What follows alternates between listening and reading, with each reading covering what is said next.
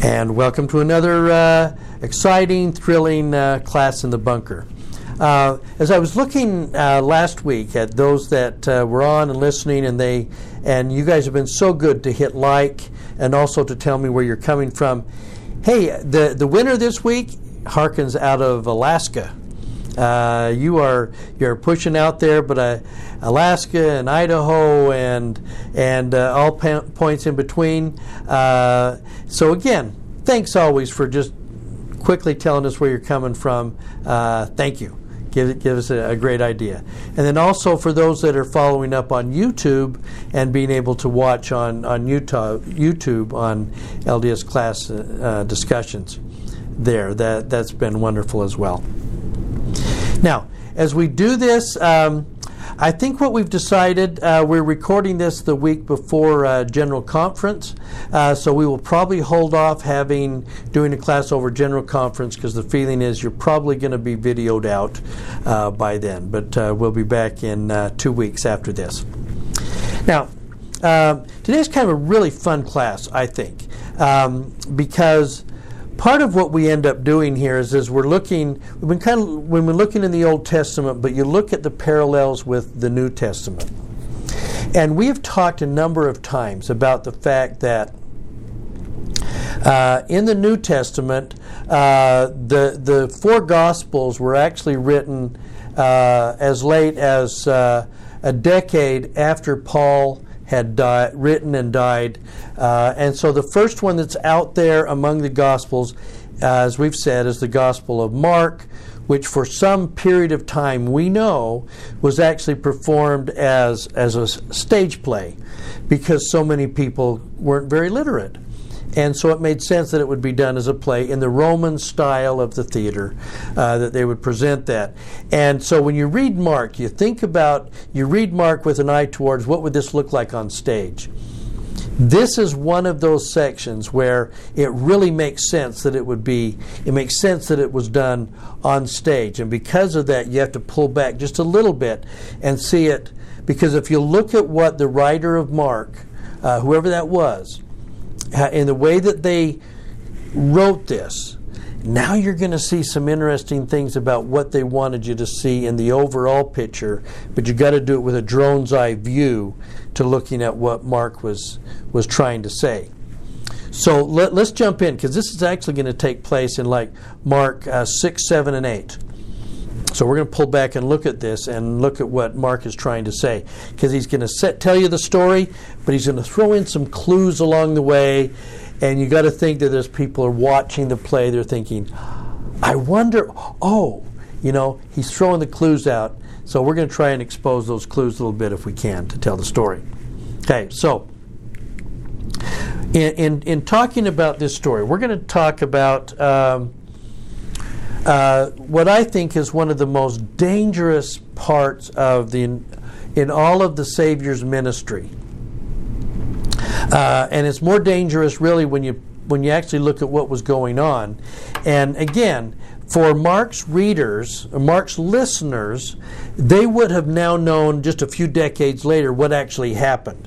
So, and we're looking at it, you know, centuries after, millennia after, but they would have had a story um, it'd be like a, telling a story right now about what might have happened. Here's a guy on ni- on the day of 9/11 and what he's doing, and you say, oh, "I know what's coming." Okay, and so you look at it with that thought. Well, it's that this way with Mark. So let's talk about this very dangerous moment that happens uh, in the very early stages of Jesus' ministry. Things are going well, and it says he called the twelve and he began to send them out two by two and gave them authority over unclean spirits. And, and what we read is what's happening now is that he's taught them enough, and they're going to go out and they're going to start healing, and they're going to start casting out spirits, and they're starting to have success.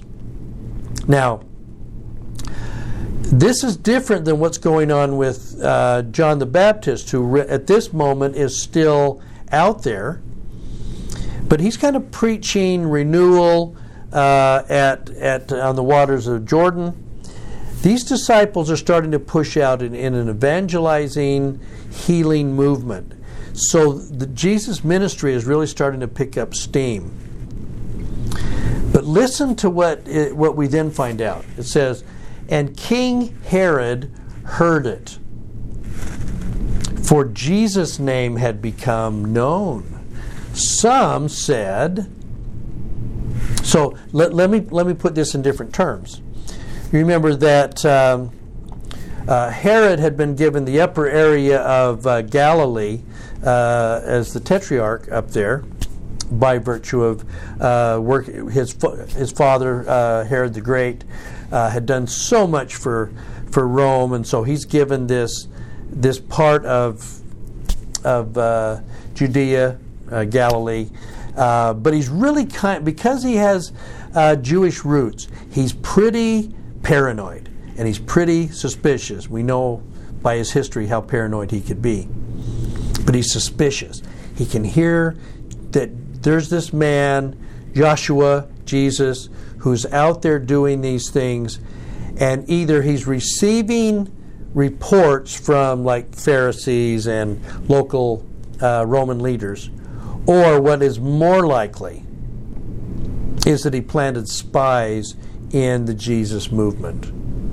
Because we keep, he keeps getting reports all along the way of what Jesus is doing, and that could only come from people that are there listening to all the sermons and really greatly involved. This sounds like he's got he's planted spies in there is what I, is the assumption that I make on this. Okay, so what does that mean?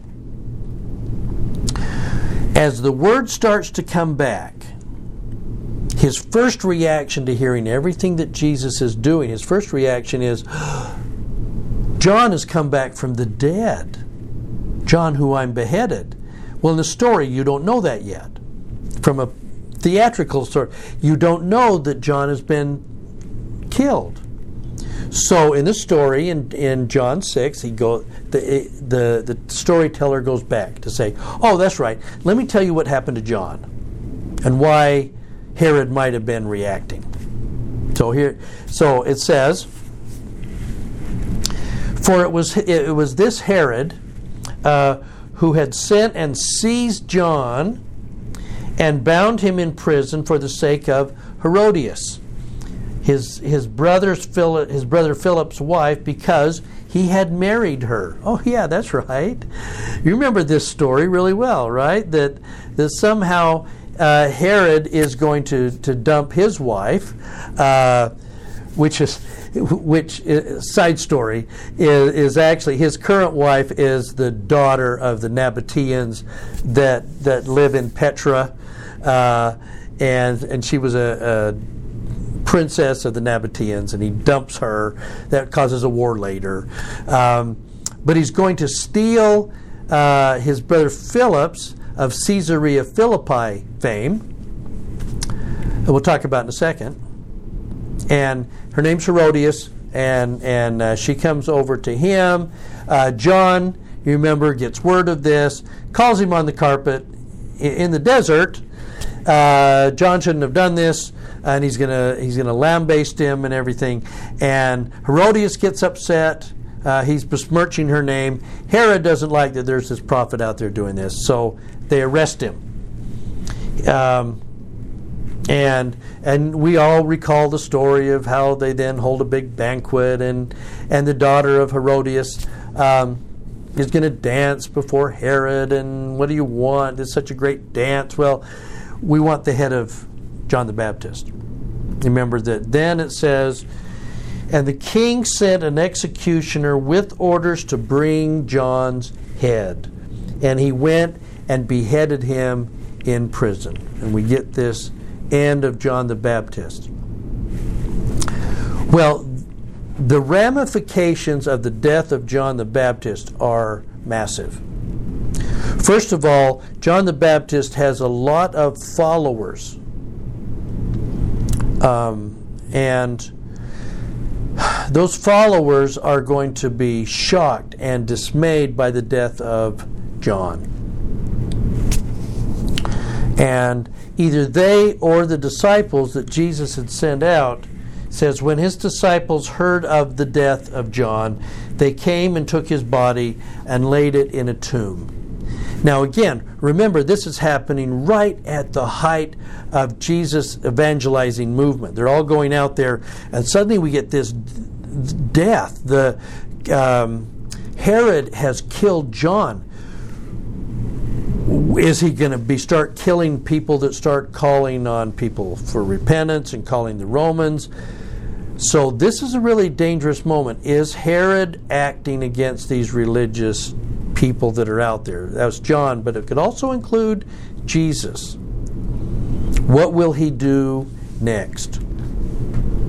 Now, there's one other aspect that, that we may not re, uh, expect unless you're able to uh, understand the, the traditions of, of th- this part of the world.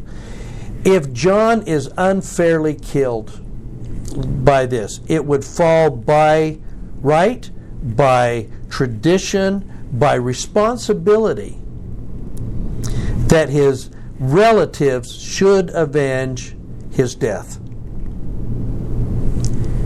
And the most famous known relative of John the Baptist is Jesus of Nazareth.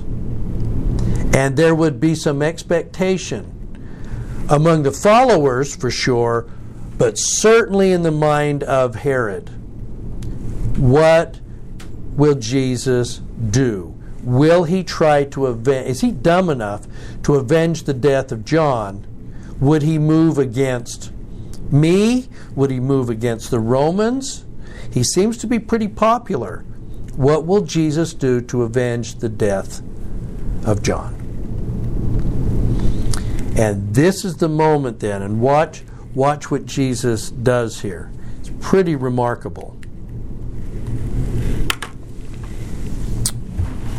What he's going to say is the apostles returned to Jesus and told him all that they had done and taught.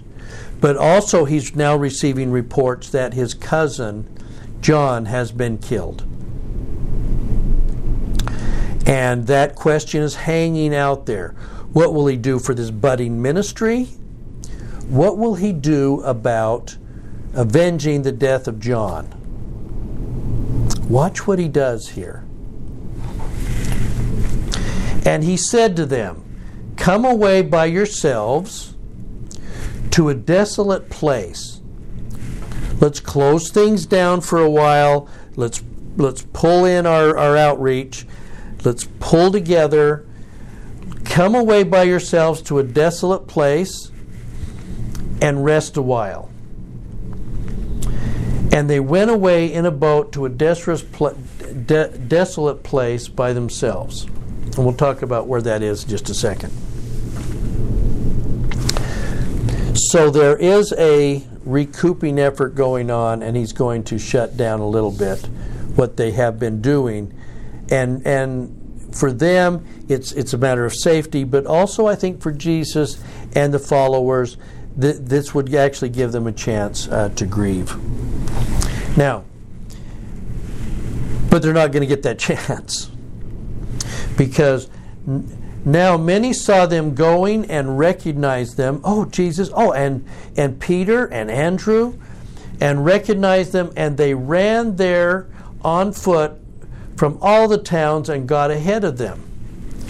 Now, this is pretty uh, remarkable because what we're actually talking about is they're probably over here, and again, i have got a map in just a second to show you, but they're probably over here near Capernaum. That was kind of his base of operations. What he's going to do is go out onto the lake, and then he's going to go straight up to the top of the lake um, to Bethsaida, which is this basalt area right at the very top of the Sea of Galilee, as known as Bethsaida is the desert place. So he's actually just going to, he's not going very far. He's going, because they're up near the top of the Sea of Galilee anyway, they're going to go around and go up to the top to Bethsaida.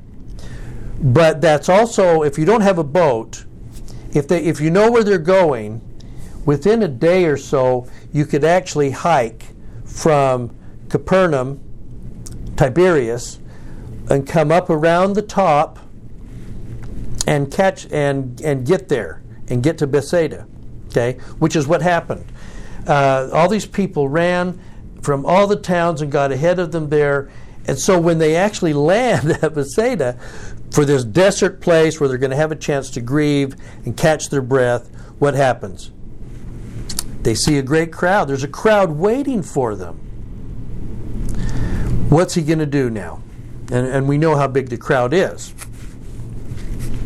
Because this crowd is going to be big enough that it is 5,000 men.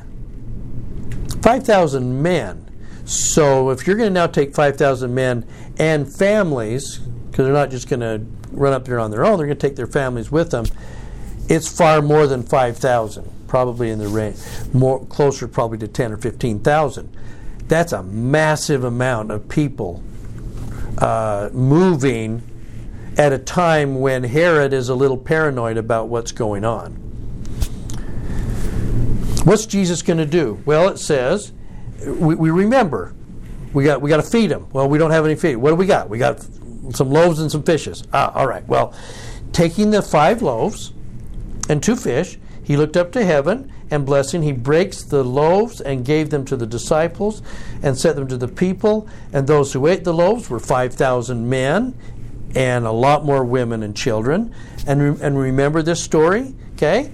And then immediately he made his disciples get into the boat and go before him to the other side, uh, to Bethsaida, where he dismissed the crowd.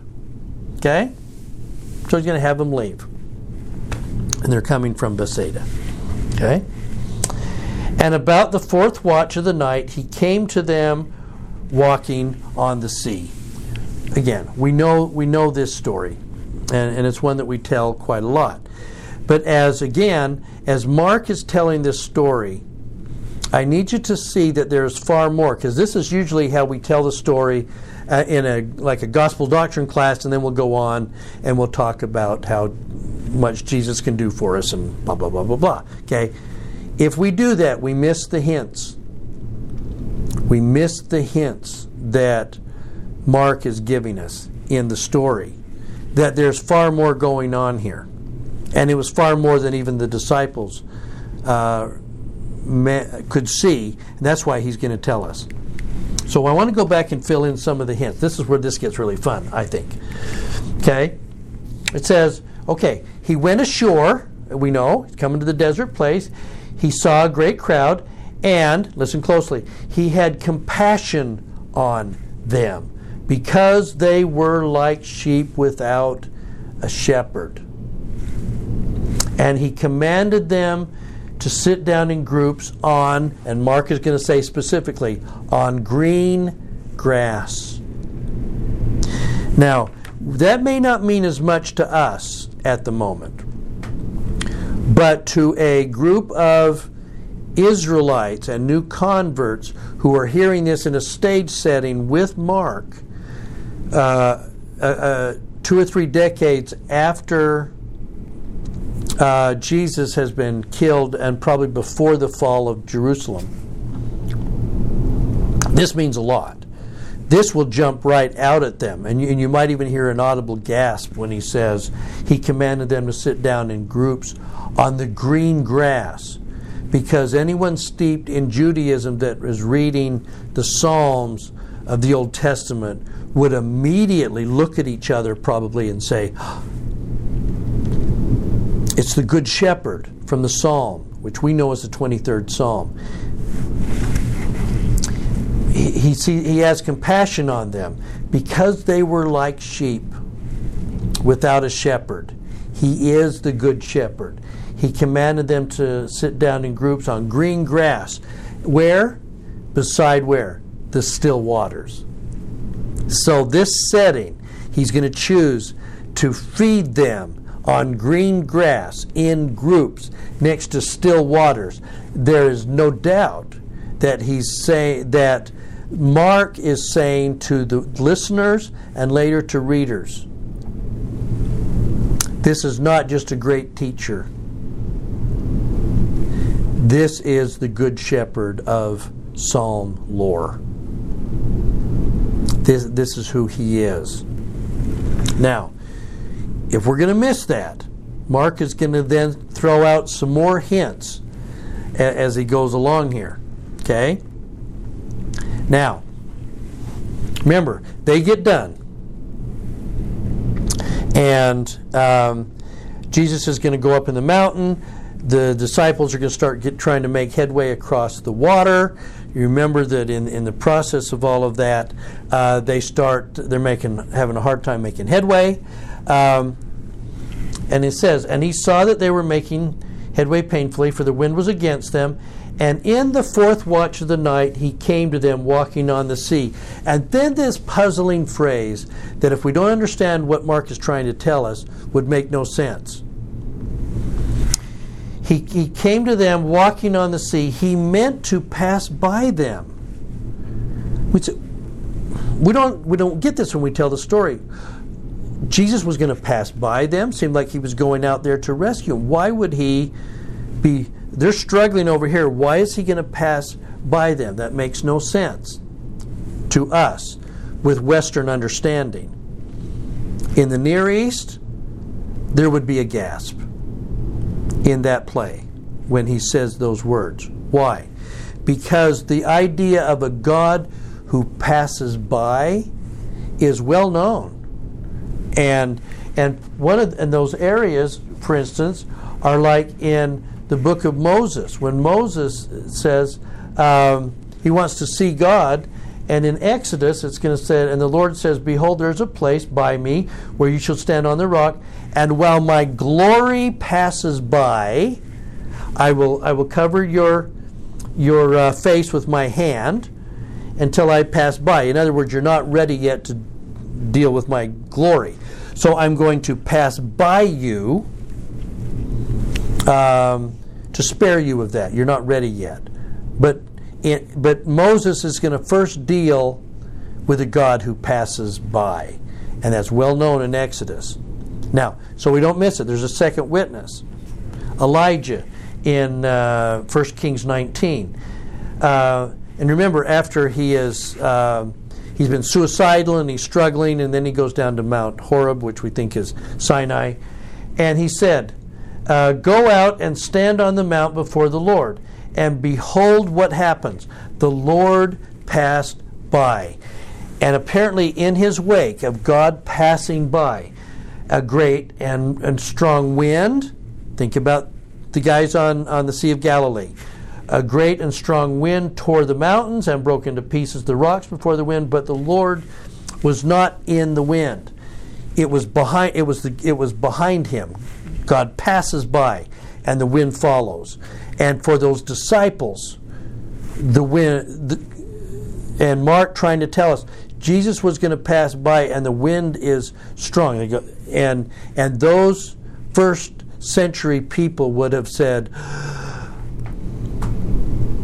He's the good shepherd. He's passing by. That says a tremendous amount to them. Okay? Now, it's going to give us one more. And when they saw him walking on the sea, they thought he was a ghost and cried out, for they all saw him when terrified. But he spoke to them and said, Take heart, it is I. And then he does something that in these previous, eh, with Moses and with Elijah, God didn't do. He got into the boat with them, and the wind ceased. And he spoke, and he's going to speak to them. Take heart. This is the still small voice of, of God who's going to say, Don't be afraid. This time God has arrived. This time God does not pass by. This time God turns and enters and is in the boat with them and brings them peace and calm from there. Okay? Now, the next the next hint he's going to give us. And they were utterly astonished. But Mark is going to say part of why they were astonished is this. And here's Mark's commentary that gets slid into these ver- this, this story. Because, why were they astonished? They did not comprehend the miracle of the loaves, but their hearts were blinded. In other words, part of the miracle of the loaves was to tell them who he was. I don't think we always look at that and understand the fact that the miracle of the loaves was meant not just to take care of an immediate situation. The miracle of the loaves was to tell them who he was. And Mark is saying they missed it. They missed it completely. Because there was another message. Who is it in their history that could feed thousands in a wilderness with miraculous loaves of bread. Only the God of the Exodus and manna would feed people in the wilderness with miraculous bread. And what Mark is saying, and they missed it. He was trying to tell them desperately who he was. Even these that had been out healing in his name still didn't understand exactly who they were dealing with. Okay? Because remember, in one of the other, I think it's in Matthew, says, Who is this? They ask, Who is this that can calm the seas? And his answer would have been the same one that can part the sea if necessary to save you. Okay, now, here's the messages that Mark was trying to say, because at the moment, there were two people that needed to hear the message that Jesus was sending. First of all, at this really dangerous time, Herod needed to be told some things so that Jesus could continue with his ministry. So, to Herod and the Romans, here's what Jesus is saying Yes, I can draw many people, thousands and thousands of thousands. I can heal them, and I can feed them like an army. He organized them in 50s and hundreds.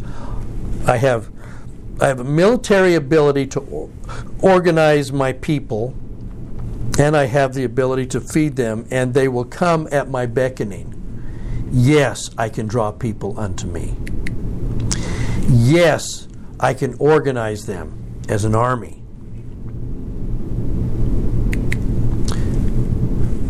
But then I send them home.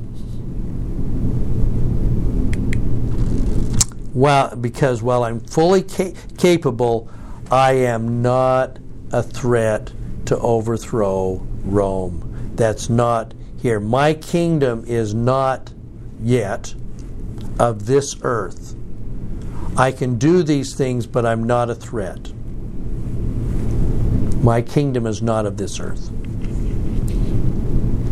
So I had them, I sent them home. Don't worry about it. I'm not marching on, uh, on uh, uh, Caesarea anytime soon. Now, the other message that he was trying to send, though, was to the disciples at large and specifically to the twelve. I am the Good Shepherd. I am the God who passed by Moses and Elijah. I am the God who feeds the people bread, manna, in the wilderness. I am the God who commands the sea even the Red Sea, and the wind. He's trying to say in every way possible to them, I am Jehovah. I am God. And they didn't understand or couldn't com- comprehend that this man was doing this. Okay? Now, one more here. Because there, what, there is one more major lesson that I think gets rolled into this. When we move from Mark 5 into Mark uh, 6 and 7, we're going to get a Greek woman with an ailing daughter.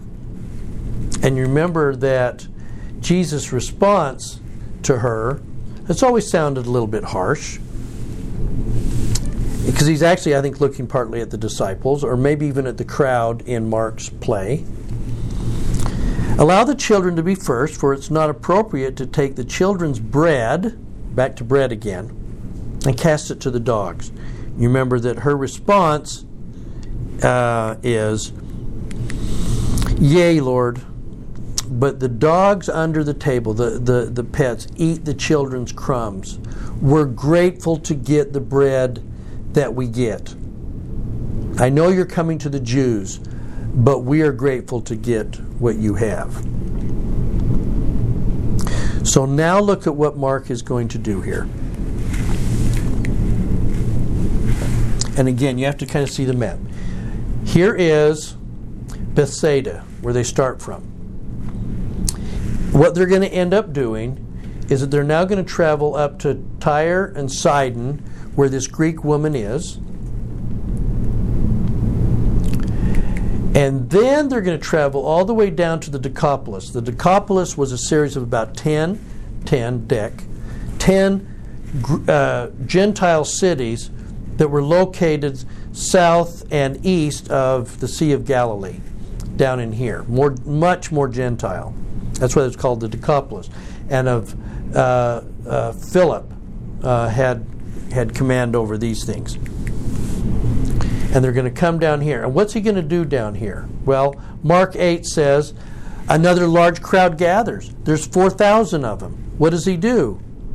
He has compassion, he says, and he feeds them. Again, he repeats he repeats the what he did with the 5000 up here he's going to do it with another 4000 down here we don't always realize that there were back-to-back feedings of thousands He's same thing, seven loaves and fishes. Uh, there's going to be 12 loaves left over. He's repeated it. And then he sends them away, and they get on a boat, and they're going to probably come back over to Capernaum. Why is he doing this?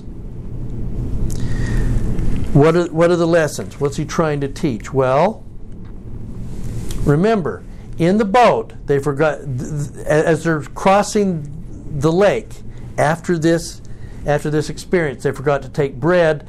They only have one loaf within them. They're arguing about the fact they don't have enough bread. What are we going to do? We only have one loaf. And I, and I think in the play, this might be the moment where you might have an exasperated, almost irritated Jesus who's going to say, Beware and be attentive to the yeast of the Pharisees and the yeast of Herod. They're the ones that are struggling with this. It, it, this is all this is all a metaphor, okay?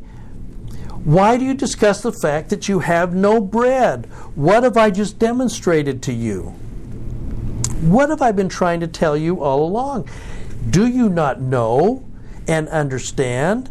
What does he want them to understand? Having eyes, do you not see? And having ears, do you not hear? You just keep them go, ah!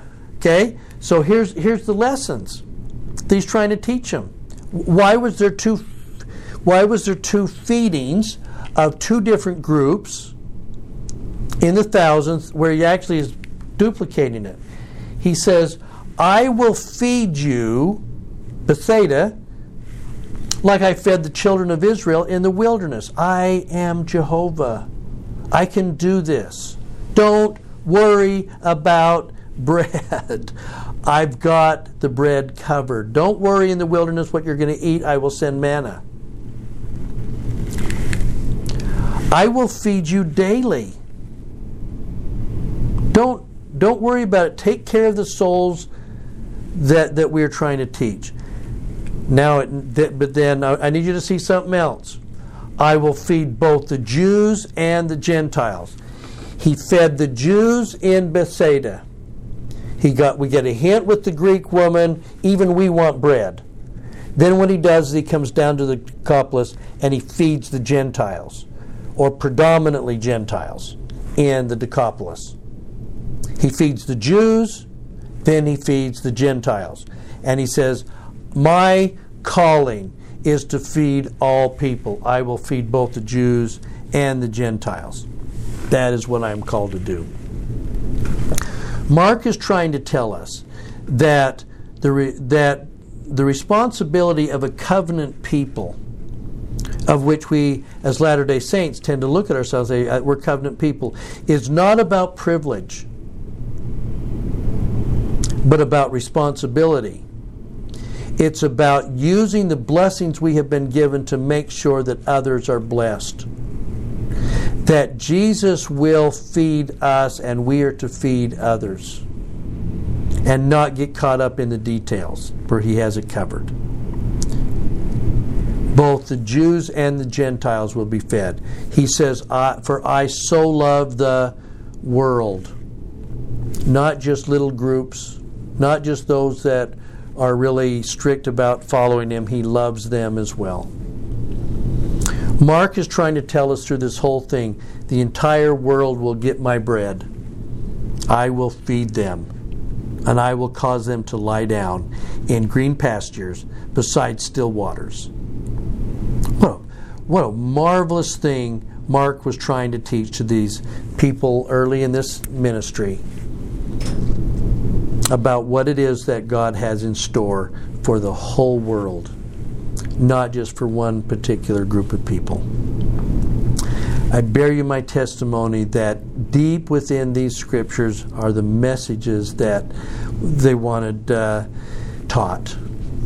I pray that we can dig in just a little bit more when we study and see and pull back just a little bit and see the full power of it. And I leave that with you in Jesus' name. Amen.